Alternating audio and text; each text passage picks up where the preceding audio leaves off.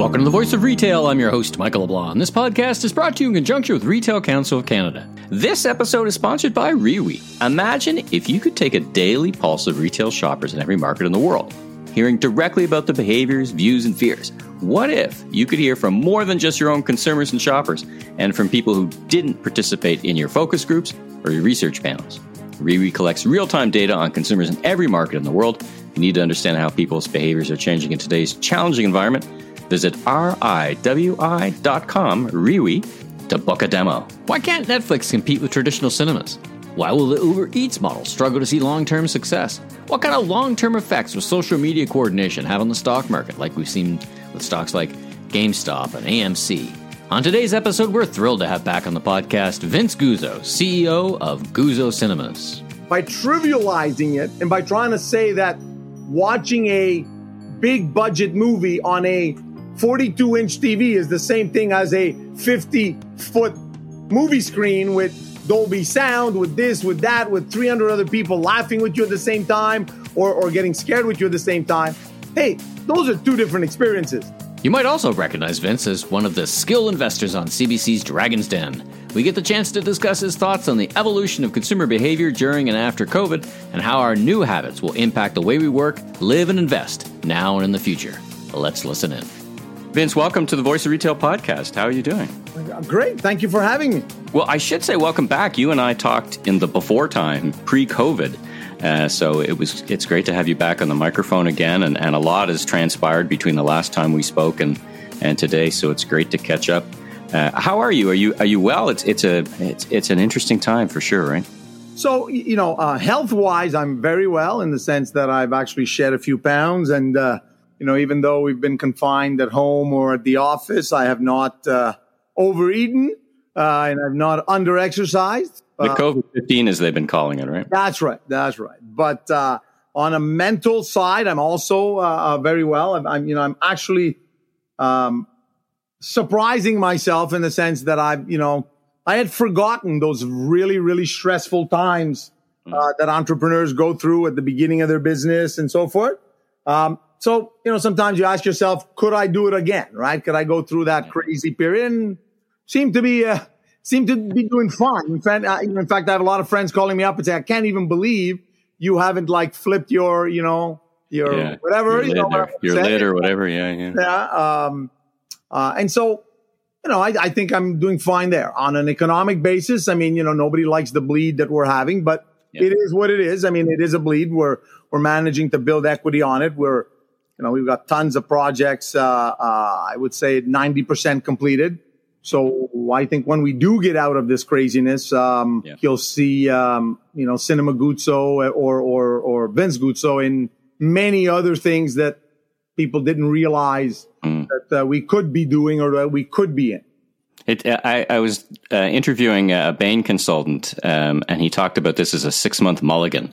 In other words, it's it's an inflicted or enforced time where you get to reflect on: Am I doing all the right things? And you know, you get out of the op- meat and potato of operations and you get back into visioning, right? You're right. I mean, one of the things that you know, one of the things it's allowed us to do is look back at some of the supply chain, mm. uh, mm-hmm. renegotiate some of those deals. I mean, you know, uh, uh, yeah. every year you get these increases, you know, based on inflation and whatever, whatever. But you don't.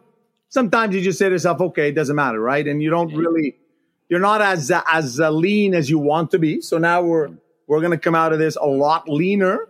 Yeah. Um, you know, we're going to have more fat on the balance sheet, but we're going to be a lot leaner in operations. So we think we can tread, you know, trim that fat very quickly uh, uh, once we're out of this craziness. And given the, I would say, the importance that retail food uh, mm. will take in yeah, uh, yeah. 2021 and 2020, uh, I think we'll be able to uh, almost double our um, our annual revenue uh, as a, as a consolidated group.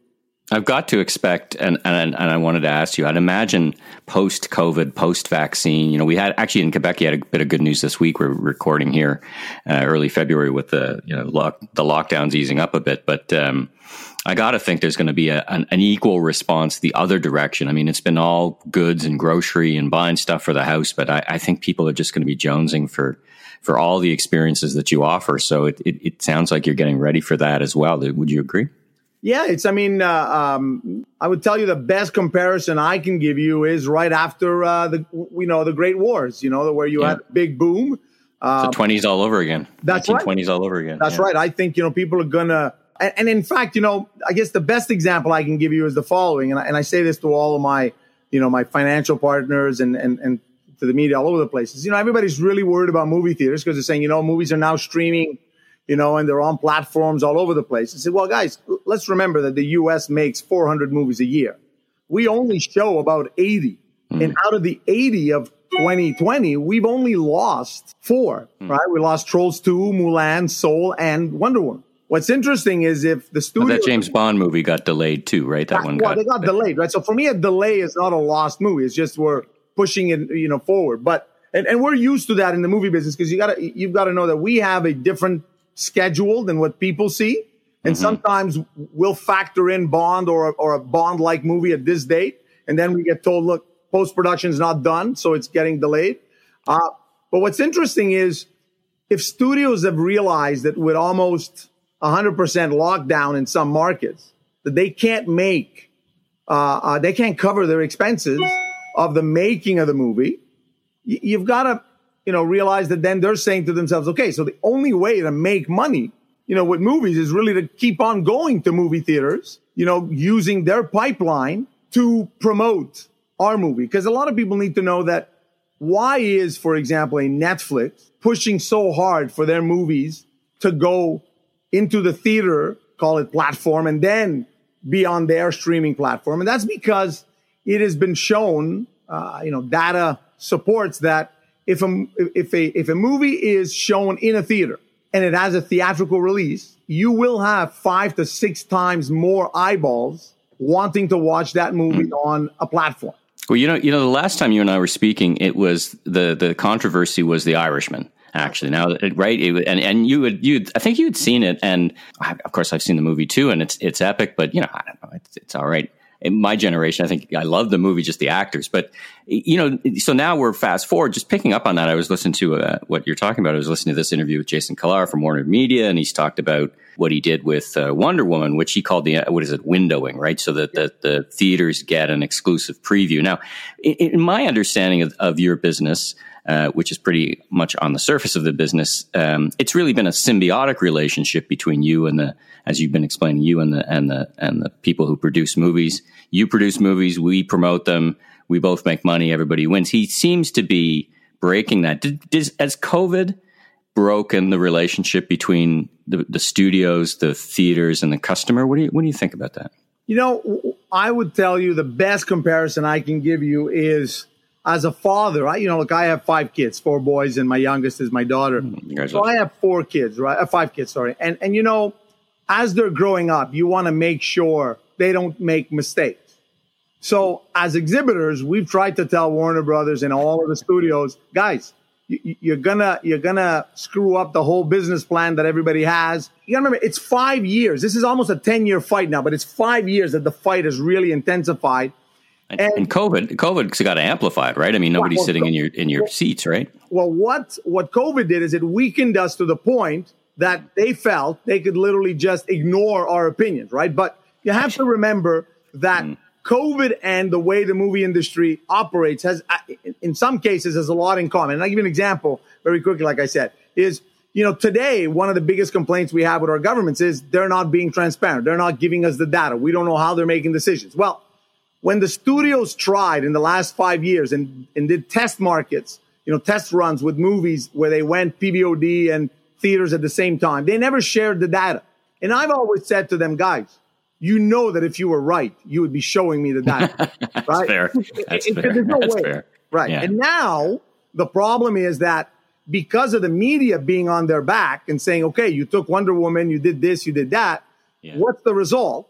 Now they're like, uh, oh my God, like, how do we now justify? How do you walk it back, right? That's I, right. Because think, the truth of the matter is, Wonder Woman at $65 million is a flop. Wonder Woman should have made a hundred million opening weekend in theaters. Have so, you seen it? It's a, it's a good movie, right? I mean, well, let's put it this way: for you and I, it may be a good movie, but for my kids, you know, my oldest is 23. Uh, yes, was 23 mm-hmm. yesterday, and then you know, my youngest is 10 they thought it was a little too vintagey feeling.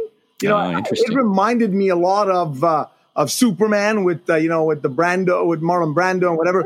Or the original series, right, which I watched on That's ABC right. TV. I remember it was one of the first series I watched in color TV. I mean, I, I think you and I are about the same vintage, so right. it, it resonates with me. But that, what you're saying is, is that the movie going public? That's right. And that's where the whole idea is, right? Is that as much as we might believe that the millenniums don't want to go to the theaters and they have their laptops and they have their phones, the truth of the matter is, I think they've had a lesson now in freedom of speech or freedom of behavior. Meaning what? Meaning, as long as they had the choice, they would choose. Now that you're forbidding them from going to the theaters, I can guarantee you that the first thing they're going to want to do is contest, you know, the established rule and say, I'm going to the theaters. I'm going to go do everything that you forbid me from doing in the last 10 months. And Now, so can you can you see a day though when when the studios say, "Listen, I, I'm not going to window though, so let's let's let the customers choose. I'm going to release it on what does he call HBO Max, some terrible brand name, and the theaters at the same time, right? Can you see that day, or what do you uh, think? I, I'm, I'm going to tell you, I see a day where you're going to have a 30, 60, and 90 day window where you're going to have floating prices, meaning a 30 day window movie will be worth this and a, Oh, and a 60 day will be worth a little more and a 90 day will be worth more because of the exclusivity part of it. In other words, Right. What they did with Mulan, right? Disney kind of did that with Mulan, right? A thirty four ninety five ticket to to watch it online, and then eventually it just becomes part of the subscription, right? That's right. And and the whole idea is that what I think is going to happen is the movie going experience will become closer to the live concert experience. Meaning, hmm. why is it that you know at the Staples Center you would pay two hundred dollars US to watch Celine Dion, but you'd only pay let's say hundred dollars US to watch Billy Joel? Hmm. One's not necessarily better or or worse than the other. Is that one has more of a perceived commercial value for a greater amount of people, so you can charge more. That doesn't happen right now in the movie business, right? You have to remember that if I'm paying twelve dollars for three and a half hours of you know Avengers Endgame, but I'm also paying twelve bucks for an hour and forty five minutes of Woody Allen. There are people saying I, I wouldn't pay twelve bucks for Woody Allen.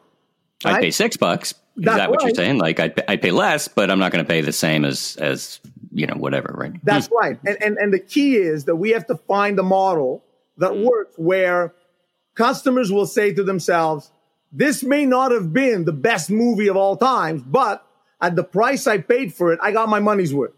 Right. And that's where the movie business has been uh, uh, hurting itself, the exhibition business, is that we've taken direct to video movies, we'll call them, and gone through movie theaters to try and get those five or six times more eyeballs on the platforms. And we've made people feel like, hey, this wasn't worth 12 bucks. I got, I got Right. ripped off here, right? But but sometimes it's worth more, right? Sometimes you That's walk in, right. you go, "That was the best movie I've ever seen." I would have paid twenty bucks for that. That That's right. variable price. It's a variable price model. It's very interesting. That's right. And, and, and the whole idea is also you have to remember that the backlash that Warner Brothers got from creators Yeah, yeah. you know, and people who want to. You, you look, why is it that winning an Academy Award is such a big friggin' deal, right? It's because it's seen as the mecca of the awards, and it's the one that's the hardest to get. Now, creators and it tra- and it translates into and it translates into vast commercial success, right? I mean, once you've got that badge, you've you know you're you're going to I don't know pick a number, but you're going to double your revenue, right? Right. I mean, look, it's like you know, it's like anybody who achieves something exceptional. You know, like an Order of Canada. What's he do? He walks around with his Order of Canada pin all the time, right? Because he, even though he may have gotten it ten years ago, it doesn't matter. He still wants to. And it's the same thing with an Academy Award. It is a, you know, a stamp of certification that hey, you made it to the top of your industry. Now, by trivializing it and by trying to say that watching a big budget movie on a 42 inch TV is the same thing as a 50 foot movie screen with Dolby sound, with this, with that, with 300 other people laughing with you at the same time or, or getting scared with you at the same time. Hey, those are two different experiences, you know, and, and the best example I can give you is when I asked a TV producer, and we'll put Jerry Bruckheimer aside because he's probably the only guy who can do both. But hmm. I asked a very, very successful TV producer of French Canadian TV, and I said, You think you could make a movie and then you know like sort of do a, a circular motion where you have a you know you have a season then your season finale is a movie and then you're you're opening up with the movie the next season and you know and, and sort of drive people from home to theaters from theaters back to home to watch your show. And they tried it and the problem is that it's two different ways of telling a story right i have 15 episodes of 45 minutes to tell you a story I only have an hour and 45 minutes, two hours, two hours and a half to tell you the whole story. It's a very different craft, right? It's a, it's a different craft. It's a two different art forms, Yeah. two different, uh, uh, uh, people seem to give more, more of a chance at storytelling in a movie theater than they do on TV. It, it is what Scorsese tried to do, I think, in The Irishman. The Irishman is three different movies put together, right? It's like a series of three. I mean, there's three demarcation points in it.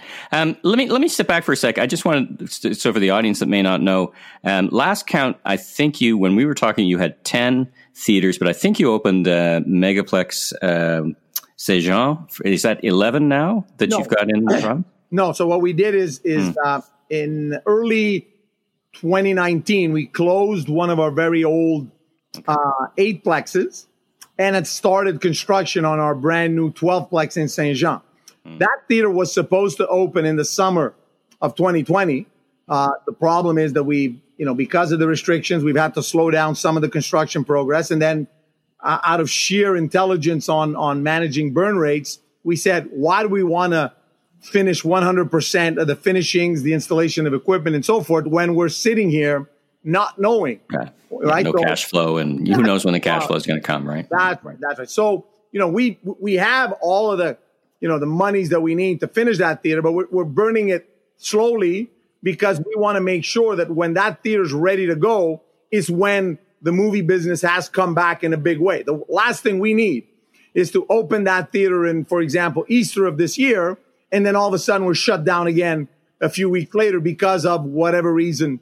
Uh, or or have nothing to play because the, the studios hadn't take hadn't yet released the big the big shows, right? I mean, one of the other. Let me let me step back. Uh, it's a great discussion on, on the theater business. Thank you for that. It's it's such an interesting business. It touches us all one one way or the other. I, I, stepping back into your role as an entrepreneur, as a, as a business person, I'm trying to get a sense from ev- executives I talk to as they step back and, and understand consumer behavior and the things that are going on in, in business and the economy. You're you know you've got construction, hospitality, and, and entertainment. What changes do you think are going to be uh, permanent versus like permanent structural changes to how you operate and how business works and how people behave? It's kind of a broad question. Versus, you know, everybody's adjusting right now. I mean, you're, you know, you're in Quebec, so you can't go out past a certain time. These are weird days. They fortunately won't continue forever. You know, one one of the things, for example, I've I've heard often is this work from home movement. To pick one, in other words, that really didn't exist pre-COVID, but now pe- most people are saying, "Listen, I think you know only two thirds of people are going to go back." That seems to be a permanent change. Anything jump to your mind as a a permanent change thanks to this eighteen months or two years of the the COVID era that that you've been thinking about?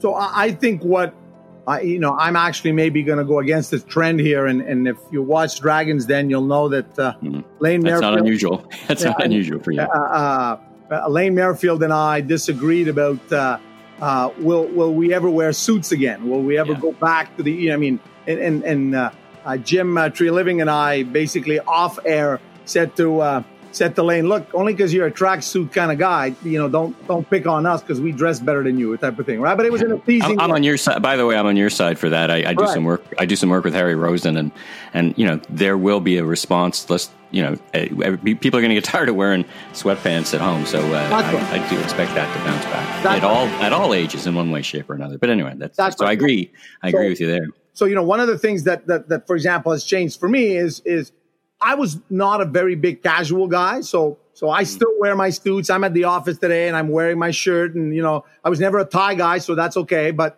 uh Yeah. but now that i when i dress casual now i go even more casual right so, so those are things that i think people will now you mm. know keep but when it comes to work when it comes to the workplace Yeah. I'm telling you, you know, I don't care what people are saying. I can tell you that I'm, I'm, you know, heavily involved in the real estate business, and I can mm-hmm. tell you that office space is now in. Everybody's getting ready for the return back to work, and I'll tell you why. Because when, when we first went on lockdown and started working from home, everybody wanted to make sure that we continued getting paid for working at home. So everybody put their effort in it. I think that as time passed by and we all took it for granted, you know, hmm. I did some financing in the middle of COVID. The early financing took me a month to do. The middle financing took me three months to do.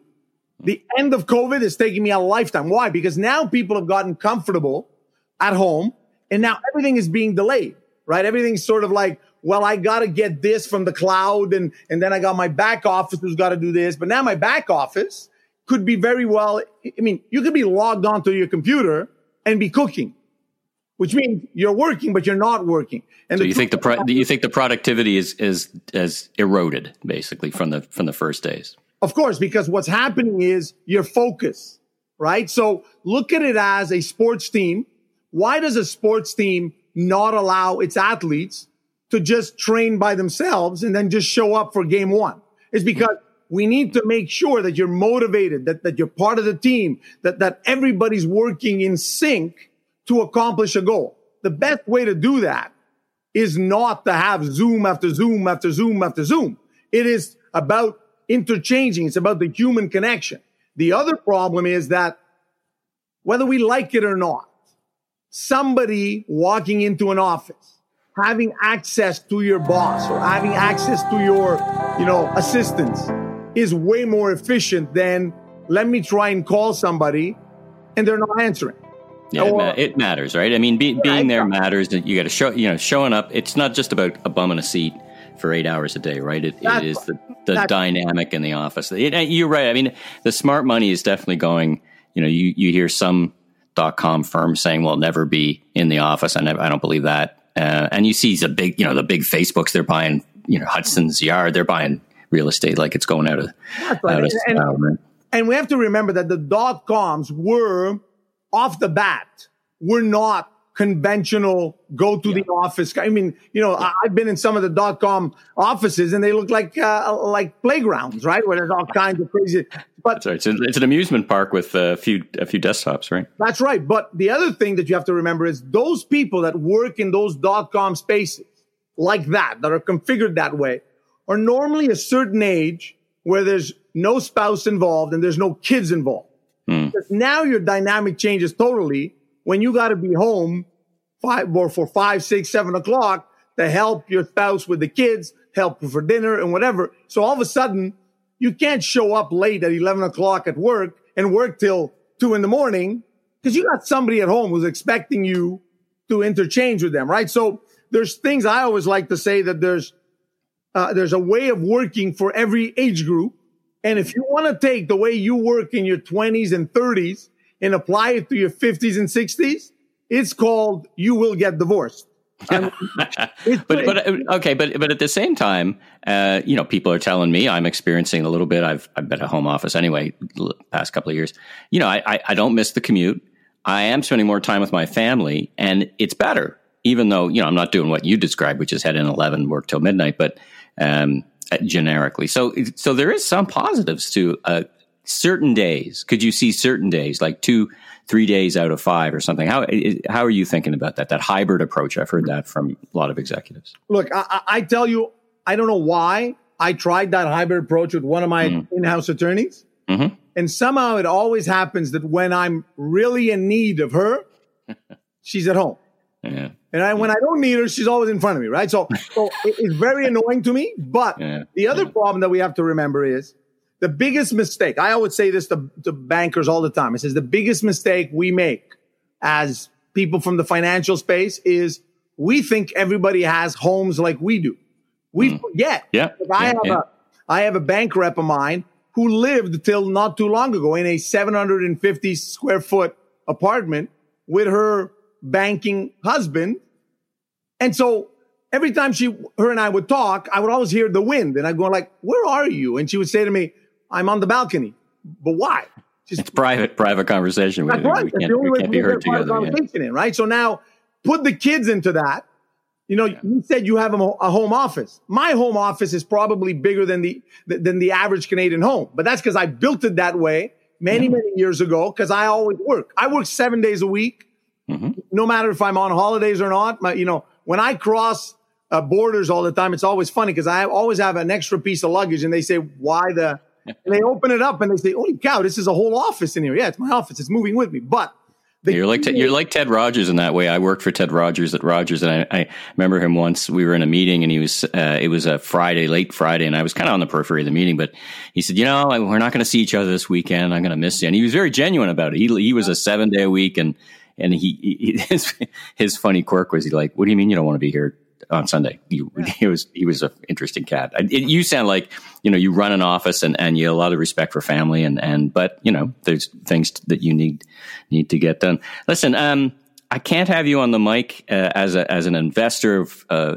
entrepreneur, without asking you a little bit about what what do you think about what's going on with this you know this. Um, arbitrage, whatever you want to call it, GameStop. I, st- I saw AMC theaters kind of on the periphery of this. What do you think about what's going on? I don't know if you invest in the market or you invest in yourself, but do you have any thoughts on, on what the heck is happening with this, this crowdsourced driving up and down prices in the, in the market on these stocks? You know, my, my, my issue with the market is I, I invest in the market. I invest mm. very conservatively. Um, um, you know, uh, through my friendships over the years with Jason Kenney and a lot of people in Alberta, I'm a big oil guy mm-hmm. in the sense mm-hmm. I have a lot of money in oil because I don't see oil only as the, the produce that makes my car go or, or, or, that heats my home. I see it also as it's part of foam. It's part of, you know, PVC uh, products are made with petroleum extracts, right? So, uh, so I see the advantage of that. My big problem has always been the tech space.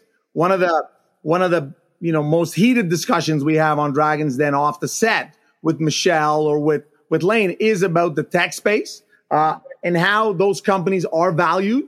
You know, it just doesn't make sense to me that there are companies that have been there for 10, 15 years, haven't made a penny yet of profitable, uh, profitability, and yet, you know, th- they're worth more than, for example, a, a Ford Motor Company, right? So I'm sitting there, yeah. I'm just not getting it.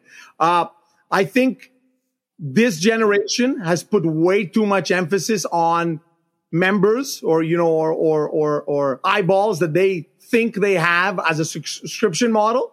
Hmm. But I think a lot of people need to realize that when you buy an ad agency, you're only buying the past EBITDA, the, the past revenue, because all of those clients that you think you're buying, those clients have the right to get up and leave, which means when you're valuating a Netflix or whatever other company that's similar based on the X amount of followers they have or repeat business they have, that repeat business can leave. And so my question's always been, if you can't make them, if you can't make money now with it, right? After you've sort of paid your setup costs, and if you're still burning money after so many years, how are you ever going to make a profit? So, you know, the Ubers of this world yeah. have pretty much killed the taxi business. But I can tell you that conventional taxi was a profitable business. Mm-hmm. Uber is not. And so yeah. how can a non-profitable business continue? And so will one day conventional taxi come back with all of the, all of the perks that Uber has brought, which means the application, the tracking devices and so forth and so forth. The ease That's of use, the experience. I mean, I mean, we, we'd agree taxi drivers of the past you know, before Uber, Uber came to be adopted by consumers for a reason, right?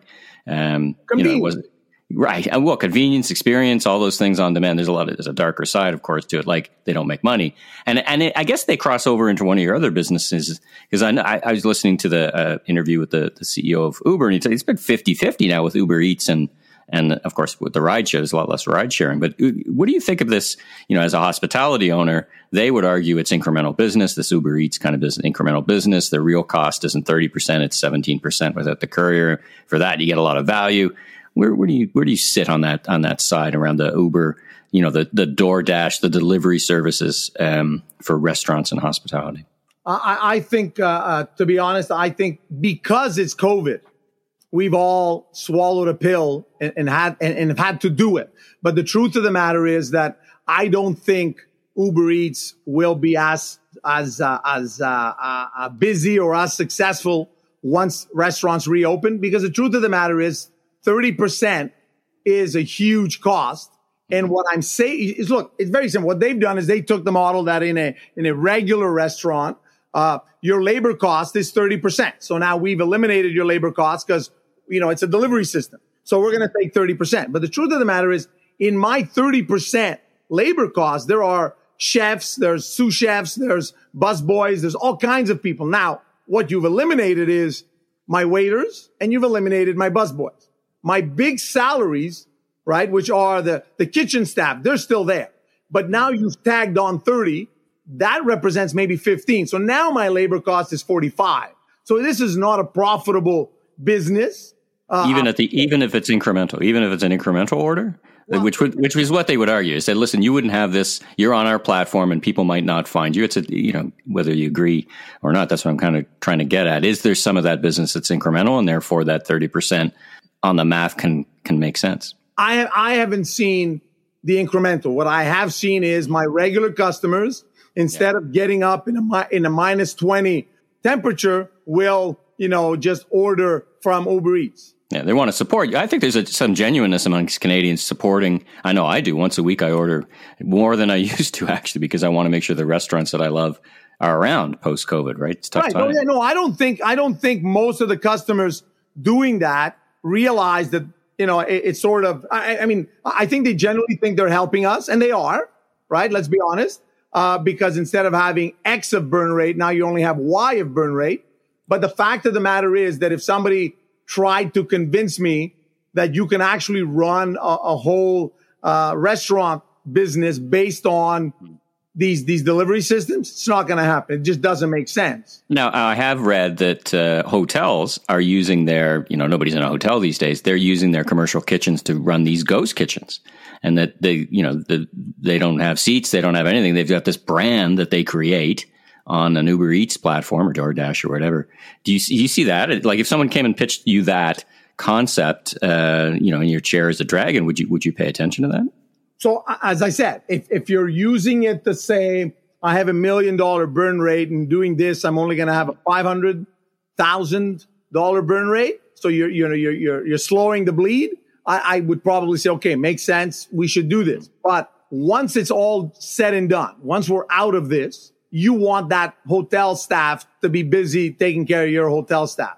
The other thing is you can get more for your buck by having customers in your uh, as much as we can now in Quebec deliver wine and so forth, the yeah. truth of the matter is there's more drinking going on in a restaurant when you're physically there than when yeah, I have to deliver sure. it at home, right? Because yeah.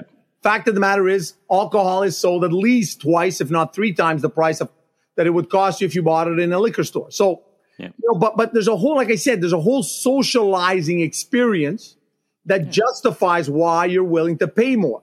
Well, it's like a movie. It's like watching a movie in your basement versus watching it in one of your wonderful theaters, right? I mean, exactly. It, but, but the only exactly, but the only difference here is that if watching the movie in your basement would be as expensive as going to the movies, you would then say, I might as well just go to the movies, right? right? And so that's where the problem is with Uber Eats is because of their 30% markup, we need to charge. In other words, I can't even discount my prices to try and make the delivery even more popular in these times because if I do that, then I'm eating more into my potential profit based on the 30%, right? So, so it's hurting me even more. And that's where the model doesn't, in my opinion, doesn't really work.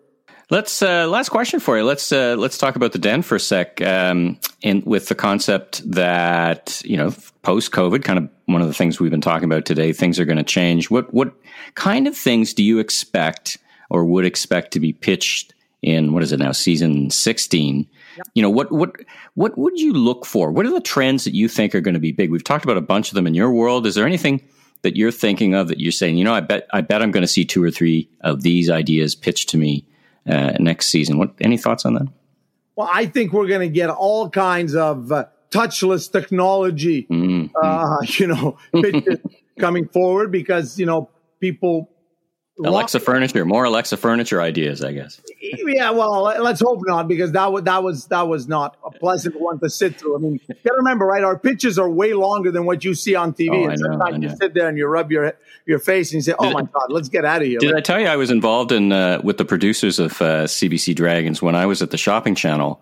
Uh, we had a partnership for a couple of years where we would try to find new vendors in the same room as you would try to find, or Dragon's Den would try to find uh, people to pitch because it, it's very similar, right? So, so I have a little bit more knowledge behind the scenes than the average person. So, yeah, You know, and, and so I so I expect a lot of the t- uh, the touchless technology. I still think there's going to be way too many pitches about living at home and everything is in your bubble Mm-hmm. at home because I think sometimes some of the entrepreneurs are, are like on reaction mode and, and are not necessarily on innovation mode.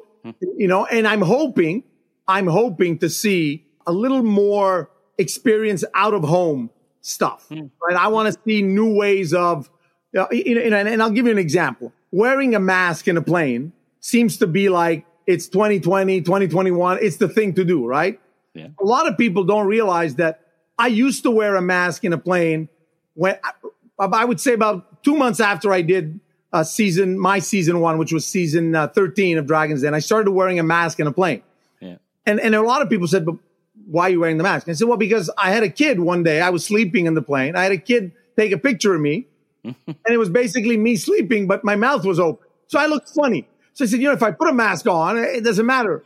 And so I made these masks that said, uh, you know, hashtag listen to me. And, and, and so, Funny. So it looked like I was being innovative. So will I be wearing masks past 2021? Yeah, because for other reasons though, it had nothing to do with COVID, nothing to do with, so there's ideas You make me that, that, that have cre- that have been created during COVID Yeah. that will be adapted for the future. But while keeping all that in mind, I still believe that for anybody who thinks that their idea is minded, be, is sort of a result of or uh, a thought process about we will never shake hands again. Those people, I tell you now, you are totally unequivocally delusional. People, you know, what has made humanity so resilient is, Yeah. is its ability to repress moments like this. You, you do realize that in five years from now, this will only but be a memory, right? And we'll all be shaking hands and we'll all be, and we'll forget. We'll all be going back to food buffets and sharing stuff that we shouldn't be sharing. Now, listen, this, this is the second time you and I have been through something like this, right? In 9 11, everybody said nobody Yeah. would fly for business again, right? That's right. After after 9 11. Well, listen, Vince, this has been uh, such a fun conversation, very insightful, and, and uh, great advice for any of those prospects out there that are uh, thinking about uh, putting their laying down the gauntlet in, uh, in front of the Dragon's Den, uh, the folks at the Dragon's Den. I miss you. Uh, I, I wish you much continued success, and uh, and thank you so much for uh, for taking the time to speak with me today on the Voice of Retail. Thank you for having me. Thanks for tuning in to today's episode of The Voice of Retail. Be sure and subscribe to the podcast so you don't miss out on the latest episodes, industry news, and insights. If you enjoyed this episode, please consider leaving a rating and review, as it really helps us grow so that we continue to get amazing guests onto the show. I'm your host, Michael LeBlanc, president of M.E. LeBlanc Company Inc. And if you're looking for more content or want to chat, follow me on LinkedIn. Visit my website at meleblanc.co. Until next time, stay safe and have a great week.